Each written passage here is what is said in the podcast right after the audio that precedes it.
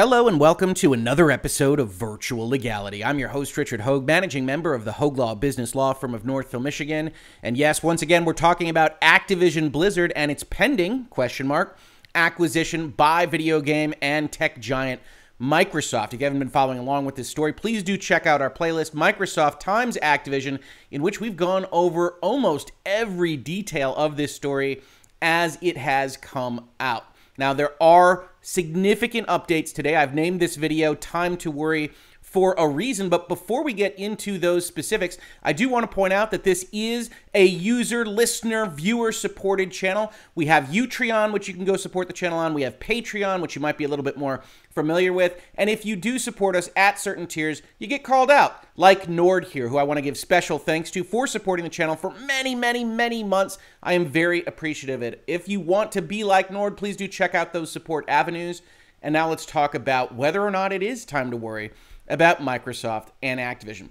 In our most recent video in the Microsoft Times Activision playlist, we talked about a letter that four senators, U.S. senators, put forth to the Federal Trade Commission, who we know is currently reviewing this deal to effectively advocate for the fact that if labor power, if unionization power, if employee power is reduced at the company after Microsoft buys Activision, then the FTC should consider turning down the deal, opposing it. And in that video, I talked about the fact that that was a little bit beyond the FTC's purview. I also, however, mentioned that these senators clearly knew who they were talking to, and we're going to look at that as well in this video because after this letter was released, we got a confidential report published by a website called The Information entitled Microsoft Activision Review to include impact on consumer data, comma, game developers. And it opens like this. This is all paywalled, so I will link it, but we've also got a summary of a few bits of this in Video Games Chronicle as well. Federal regulators reviewing Microsoft's proposed $69 billion takeover of Activision Blizzard are looking beyond the access Microsoft's rivals will have to popular games like Call of Duty to such issues as the deal's impact on consumer data and the market for game developers, according to people familiar with the review. Now, as always, we have to take anonymous sourcing with a grain of salt. Presumably, people familiar with the review are some folks that are affiliated with the Federal Trade Commission in some capacity, but we don't know what tilt they have. We don't know what agenda they have. We don't know what level of information they have, ironically enough. So we have to take it with that grain of salt. The companies expect a long, difficult path to approval, having set a deadline of July 2023 for a deal announced in January. It's not really a deadline, it's an anticipated date. And we can assume that they expected to have to go through a review process. I don't know that we can also assume that that was expected to be a long, difficult review process, but that's really just editorialization by the information here. The review is notable as one of the first major tech investigations entirely directed by Federal Trade Commission Chair Lina Khan, in which a majority of commissioners will likely be aligned with her. And Lina Khan is the brand new director of the FTC. She's featured on the thumbnail to this video. She is, I believe, the youngest FTC director to ever be appointed to that position. And uh, she made her hay writing about tech giants and how the antitrust laws of the United States are insufficiently either written or used to combat those tech giants. It's one of the reasons I flagged Microsoft times Activision as a potential problem almost immediately. You can check out our playlist for a video where I talk about the political and regulatory environment saying, hey, if the FTC does want to make hay here, because Microsoft's a big ticket name to have on the other side of a potential lawsuit from the commission, then they could look at things like, and I had kept to the ordinary understanding of antitrust laws. I said, hey, you're going to find a market that has consumer harm in it. And I said, well, if you jacked up the price of Game Pass because you were able to kill nascent competitors, that's the kind of thing that the FTC could act on. I said, hey, cloud computing services, subscription video game services,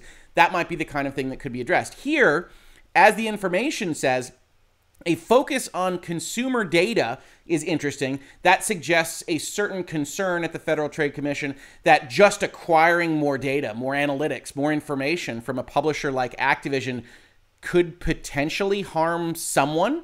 Could harm the consumers, certainly, but that's not generally what we talk about with respect to competition standards right? We talk about consumer welfare in broad strokes to mean price and quality of goods and services. To actually say consumer data consolidation is going to harm that for consumers is uh, a little bit of an attenuated argument, but we'll see exactly why Lina Khan has signaled that that's what she's going to look at in her own letters to the FTC.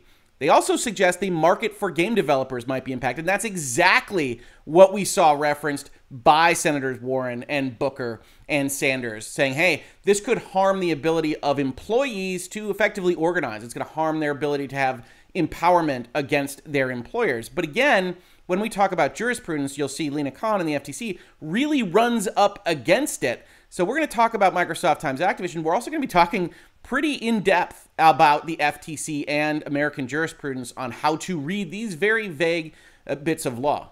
As I promised, VGC actually summarized a little bit here. Uh, Lina Khan will examine the deal with an eye to the combined company's access to consumer data, the game developer labor market, and the deal's impact on those workers who have accused Activision of discrimination and a hostile workplace.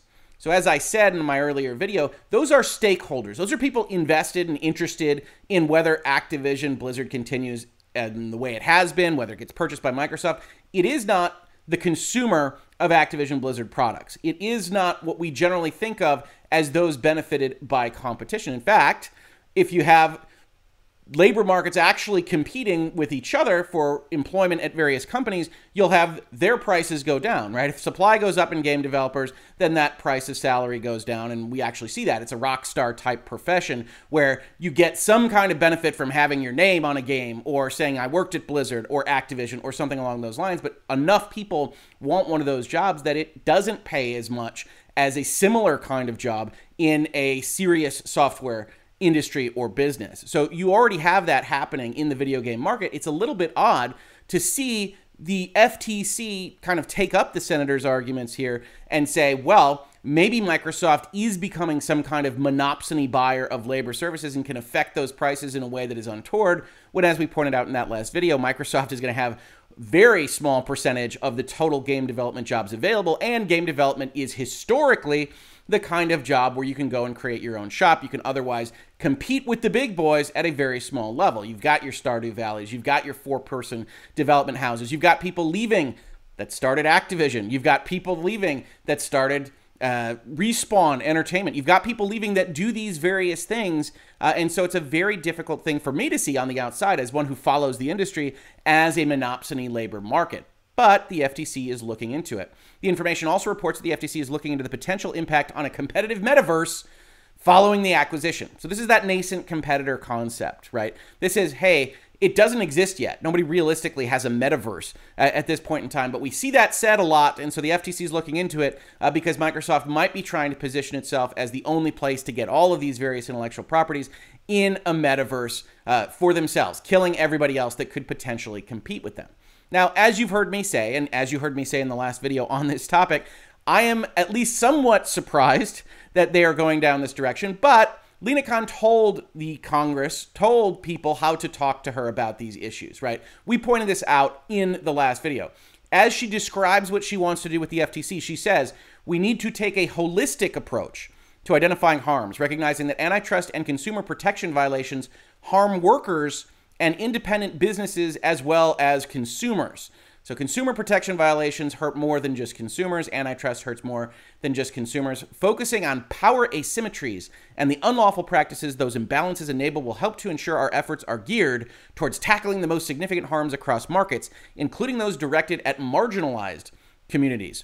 Broadening our frame can also help surface the macro effects of our policy decisions, such as the relationship between market structure and supply chain fragility, or data consolidation and security vulnerabilities. So, data consolidation might not just be anti competitive, according to Ms. Khan here, but also present a certain venue for security vulnerabilities. You collect all that data in one place. It only takes one breach event, one hacking event to cause problems. Now, that is all over and above what we usually see in respect of antitrust enforcement, right? Now, the FTC, it should be noted, is also in charge of preventing unfair competition. We talk about the FTC with respect to things like disclosures uh, for Twitter users and influencers when they're otherwise getting uh, sponsored and products, things like that. So the FTC has a bigger ambit than just antitrust, but by bundling them together in this fashion, they're rarely confusing the issue of what this HSR pre merger review uh, is supposed to accomplish.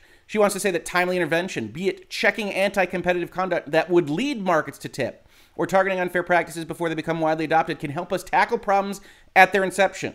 And we've heard this as well in the kind of reports that she has given to Congress in either her confirmation hearings or otherwise that suggests that she would rather err on the side of precautionary principle of having false negatives that maybe shouldn't have been blocked, shouldn't have things had happen to them, because that way you'll prevent markets from tipping a little bit earlier than what would actually be a monopolistic event, or otherwise that she wants to get out there in front, that she thinks that the US has predominantly been the opposite direction, allowing things that are unclear as to be anti competitive, and she would go in the other direction. She also says we need to address rampant consolidation and the dominance that it has enabled by scrutinizing dominant firms. Above all, we need to be intentional in how we direct our resources. Growing evidence suggests that market power now looks to be an increasingly systemic problem, and there is a real risk that markets will become only more consolidated. Now, in that framework, what you've got from a political perspective is a notion that consolidated markets are inherently bad. Uh, and that's going to come up in how we see this kind of approach to reviewing a deal, Microsoft times Activision, actually determined by the FTC, right? If, as we've talked about in the past, antitrust laws are very, very vague. It's no person engaged in commerce, commerce shall acquire the stock of another person engaged in commerce where the effect of such acquisition may be substantially to lessen competition or to tend to create a monopoly.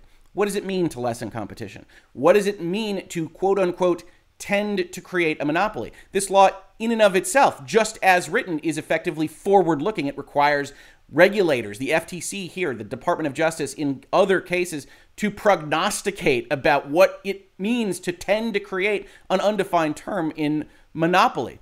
Similarly, the FTC's other ambit is just unfair methods of competition in or affecting commerce are hereby declared unlawful. What is fairness? What does unfair mean? And you've got decades and decades and decades of jurisprudence going into these questions. Similarly, Sherman, we just looked at Clayton, we just looked at the FTC's unfair competition law. Sherman says it's unlawful to monopolize or attempt to monopolize or combine or conspire with any other person or persons to monopolize any part of the trade or commerce among the several states or with foreign nations.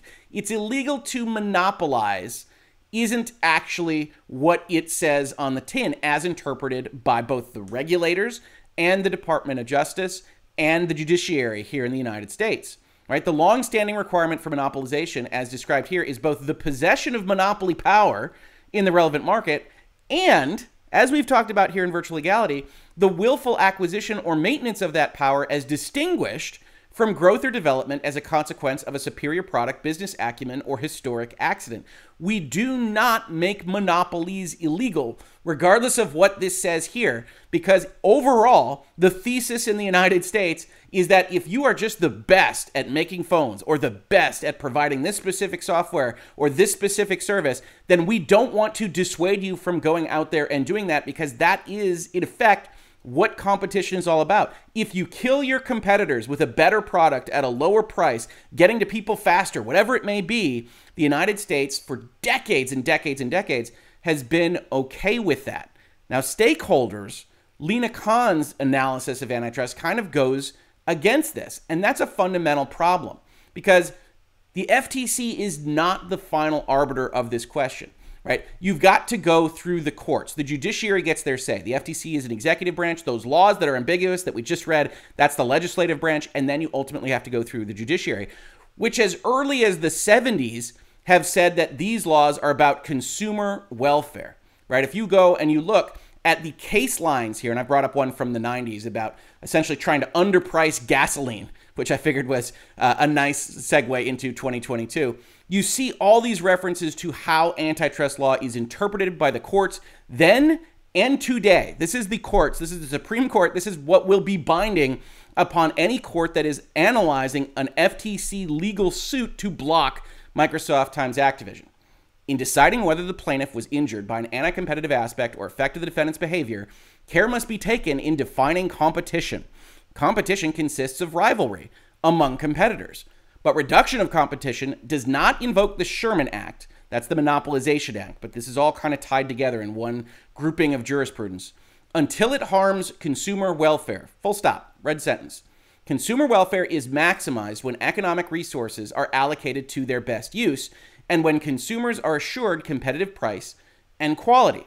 Accordingly, an act is deemed anti competitive under the Sherman Act only when it harms both allocative efficiency and raises the prices of goods above competitive levels or diminishes their quality. And then they quote another case that says below cost pricing is not anti competitive in and of itself because although it causes allocative inefficiency, it brings lower aggregate prices in the market, which is what I said in that earlier video. Right? If Microsoft types Activision, then this isn't going to happen, but if we pretend that we could know in a crystal ball in the future that Microsoft times Activision would, yes, it would reduce the labor force because there's going to be redundancies and 5,000 people are going to lose their jobs, but more video games are going to come out. They're going to be of a higher quality and they're going to be available to more people at potentially a lesser price. Then the antitrust laws, as interpreted by the courts of the United States, would suggest that that isn't anti competitive at all. That the consumer welfare standard is what we base our analysis on because any other analysis is inherently dangerous for the United States government to pick winners and losers. That isn't, however, how it's always been right? So I pulled up a summary of a congressional hearings in 2019, uh, in March of 2019. And they are talking about in Congress potentially moving away from the consumer welfare standard. Or it's as described here, and we have to take this with a grain of salt. There's, there's a little bit of politicizing, a little bit of editorial here, but I think it's useful as kind of a framework. They, since 1979, the Supreme Court has focused on a consumer welfare theory of law. The consumer welfare theory has the advantage of focusing on the impact to consumers through the application of economic theory, but doesn't always have much to say about firms that occupy a dominant position in an industry while continuing to provide services to consumers cheaply or without any fee at all, a hallmark of many modern tech companies. Remember, when we think about this, Lina Khan was brought into the fold, was made chairperson because of a paper she did on tech companies, Amazon in particular, as being anti competitive on these stakeholders' premises without technically being in violation of the antitrust laws as written today. Right? That that's the problem fundamentally is that Congress has written these laws and in general they don't actually apply as read by the courts to the situation at hand with big tech companies. It wasn't always this way, says this summary. Congress first passed the Sherman Act in 1890, definitely very up to date for our modern economy, in response to a growing number of corporate consolidations and public concern that these quote unquote trusts, that's why they were called trust busters, threatened to impair the free market economy and undermine individual uh, freedom.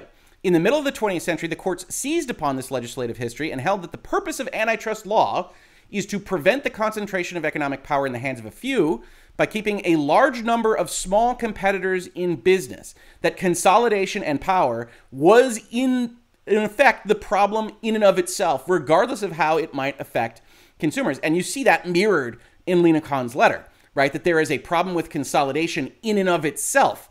And that's how, at least as this summary goes, the antitrust laws were read. And I don't know that this is actually uh, as clear of a summary as it might be. Antitrust is a mess throughout the history of the United States, at least since 1890 when the antitrust laws were first passed. It is possible, says this quote, because of its indirect social or moral effect to prefer a system of small producers. That the antitrust laws, as of 1945 from Justice Hand here, could prefer just more producers, regardless of whether or not that increases prices or makes it a problem for volume, et cetera, et cetera. And in the 70s and into the 80s and the 90s, and now, you know, four plus decades on, the United States looked at their laws and said, well, if it's not helping, if it's increasing prices, if it's increasing whatever costs, and you're not looking at market efficiencies and consumer welfare, then you're essentially just picking who you want to see have a problem and who you don't. And that's not the way antitrust law should be read. So that's 1970s. As of the 40s, you had some different decisions, and this is kind of common for bodies of law in the United States and other jurisdictions. And then on March 5th, 2019, the Senate Judiciary Committee reopened the debate and the door to whether the United States should return to an earlier era of antitrust enforcement. Robert Reich, former Secretary of Labor under Bill Clinton, urged a return to the days of the Sherman Act's early history. Antitrust is about protecting and fostering civil society and freedom from intimidation whether from a giant government or giant corporations that know everything there is to know about them. Said another way, if you get too big, we should take you down just cuz. John Kwoka, a professor of economics at Northeastern University, likewise stated that concentration has been steadily rising and competition declining in a great many sectors of the economy, and that the dominant technology companies in particular had engaged in binge buying. Kwoka urged enforcement of concentration and share thresholds and argued that the burden of proof should shift to the parties in cases involving mergers of large share firms in concentrated markets or where a company employed mergers to eliminate potential competitors and stifle competition. Consolidation, in and of itself, is a bad thing, regardless of whether or not it benefits consumers, according to Professor Kwoka here. And again, you see that mirrored in what the FTC is saying, what the Department of Justice is saying, etc. But Douglas Melamed, a professor at Stanford Law School, suggested that while antitrust law could be improved, it is sound in principle and should be adjusted, if at all, only after careful study and only at the margins. According to Melamed, antitrust is not ultimately about dispersing power. It's not designed to make equal producers in the market. It is about economic welfare. He did, however, suggest rethinking the notion that false positives, mistaken determinations that conduct or transaction in question was anti competitive, are more serious than false negatives, mistaken determinations that the conduct or transaction was not anti competitive. Again, leaning towards maybe it should be more robustly enforced, not as worried about false negatives. Joshua Wright, a law school professor at George Mason University, raised the most ardent defense of the consumer welfare standard. Wright characterized the anti consolidation approach of early antitrust law as incoherent, with various goals often in conflict with one another. By contrast, Wright stated that the consumer welfare standard afforded federal enforcement agencies the necessary flexibility to expand and contract enforcement in response to sound empirical evidence. That a consumer welfare standard can at least be analyzed on an economic basis. You can do marginal price tests and the things that we talked about with respect to Epic versus Apple, and in other instances here in virtual legality, and everything else does have that winners or losers impact.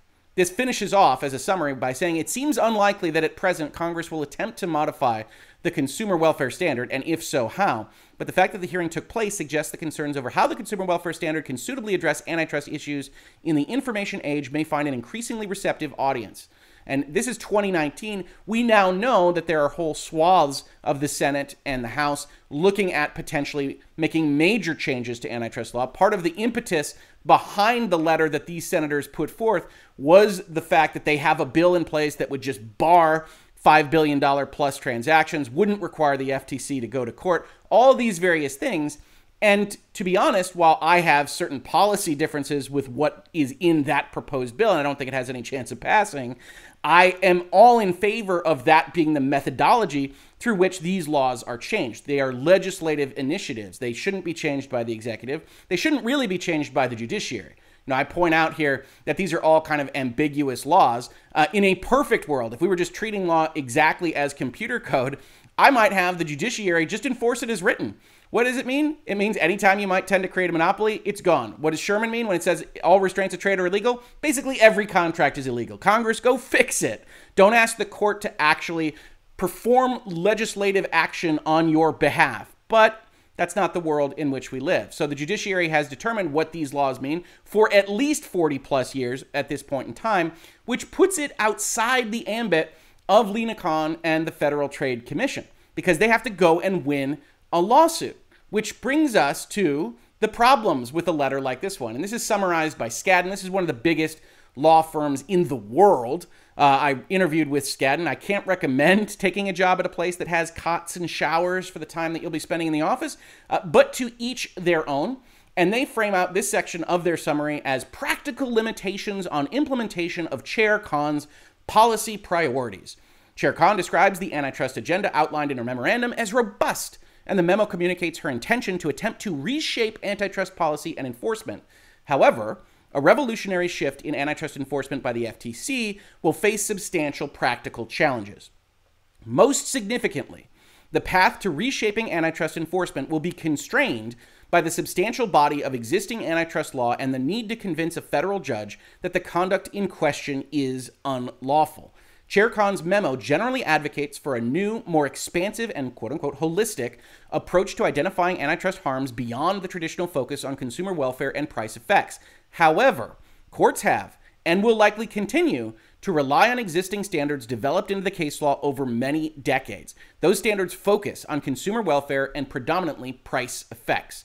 Absent legislative change, then, a practical gap will persist between Chair Khan's vision of refocused and more assertive antitrust enforcement on the one hand, and the law that would apply to any FTC enforcement action on the other. Lina Khan, every other regulator, not a king, not a queen, not fully in charge. That's how the government actually operates. That's an executive branch agency interpreting a legislative piece of lawmaking that will then again be interpreted by the judiciary branch, which we already know has said that the consumer welfare standard is how these things are to be interpreted as written presently.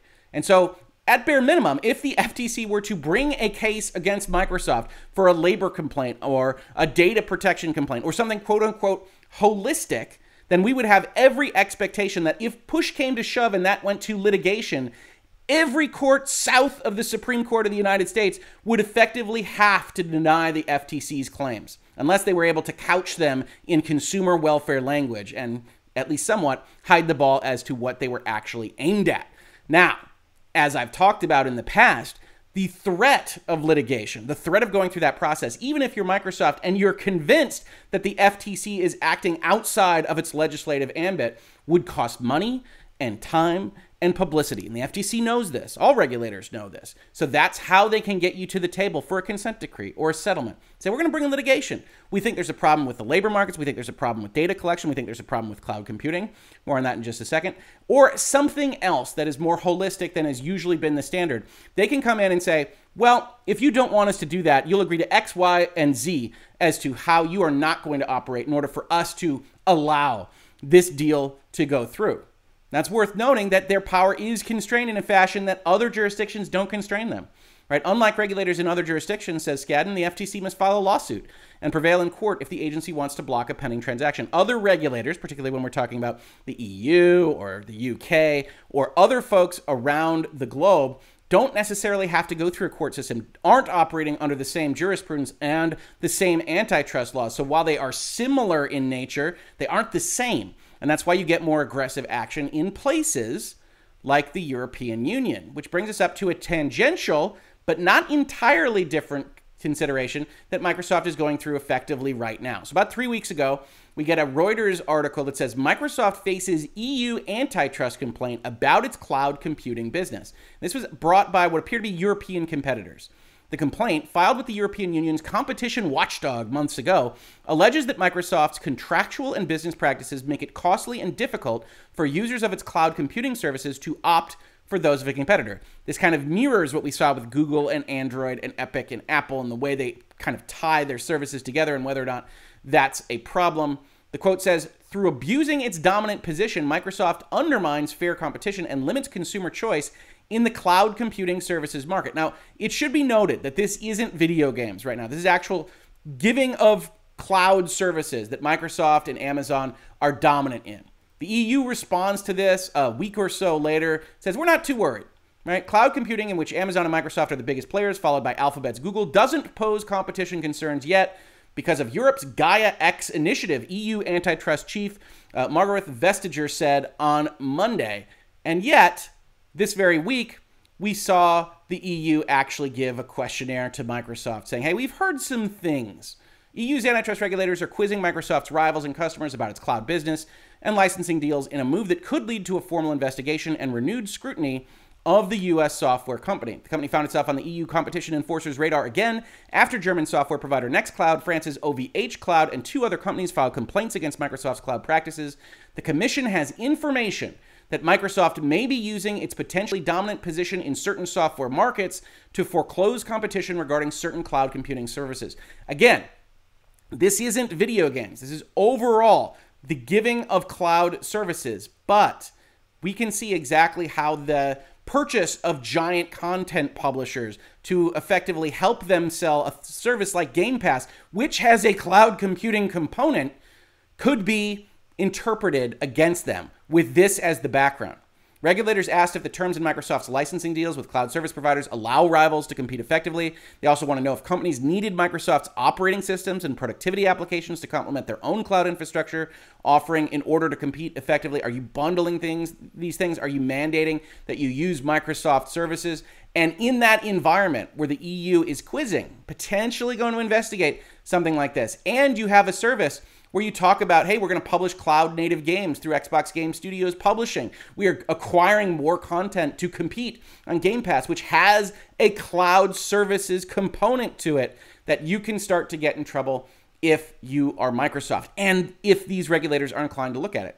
We have only a couple of weeks ago seen that the EU regulators aren't terribly concerned about cloud computing services, at least in public, but then sending that questionnaire thereafter. We've got senators in the United States saying, hey, check out labor power. right? We've got information that says they are going to check out labor power. They are going to check out consumer data. They are going to be impacted potentially by Activision's employees, Activision's situation, and whether or not this acquisition somehow harms that labor power rather than just the consumer welfare standard. And while that might not survive judiciary scrutiny, in fact, I don't think that it actually would without a legal change. Right? I'm all for the senators going and pushing for a change in the law. That is what senators should do. That is what Congress people should do. But until that law is changed, it's pretty much inappropriate or at least uh, Sisyphusian for the Federal Trade Commission or a regulator to try to reinterpret it on their own when you have decades of jurisprudence saying the opposite. I am in favor of moves to change the law if that is what the people's representatives and the state's representatives want to be done. I am far less in favor of an executive agency ostensibly operating under the laws that it has been given, changing that interpretation on the fly. So Microsoft might not be impacted at a judicial level on this, but if the FTC really is looking at these things, that suggests that there is a higher percentage chance than I originally gave it that they are going to come to the table and ask for a more significant settlement or consent decree than I had originally anticipated. Now, Microsoft is going to want to get this thing done. Is probably okay with a certain list of things that might be asked of it in a settlement or consent decree, but materially, the chance of a consent decree being requested of a settlement agreement between these two parties has gone up with the knowledge that they are looking beyond what I would have originally anticipated in an ordinary antitrust competition review. So, as of right now, we're going to reduce it to 70 30. It's like the clock uh, about midnight for uh, nuclear weapons and things like that. But 70 30 right now, I don't think people should be super concerned about the deal. Uh, but this certainly does express that Lina Khan is going to put her money where her mouth was with respect to things like looking at deals holistically, seemingly regardless of whether or not the judiciary would ultimately wind up backing her up. That has been Virtual Legality for today. If you do enjoy conversations about business and law, technology, software, video games, FTC review, and more, please consider supporting the channel at Utreon or Patreon. Or if neither of those appeal to you, please do just subscribe and tell your friends that we're having these conversations. Again, special thanks to Nord for sponsoring this episode this month. And if you caught this on YouTube, thank you so much for watching. And if you listen to it as a podcast, thank you so much for listening. And I will catch you on the very next episode of Virtual Legality. Virtual Legality is a YouTube video series with audio podcast versions presented as commentary and for education and entertainment purposes only. It does not constitute legal advice and does not create an attorney client relationship. If you have legal questions about the topics discussed, please consult your own legal counsel.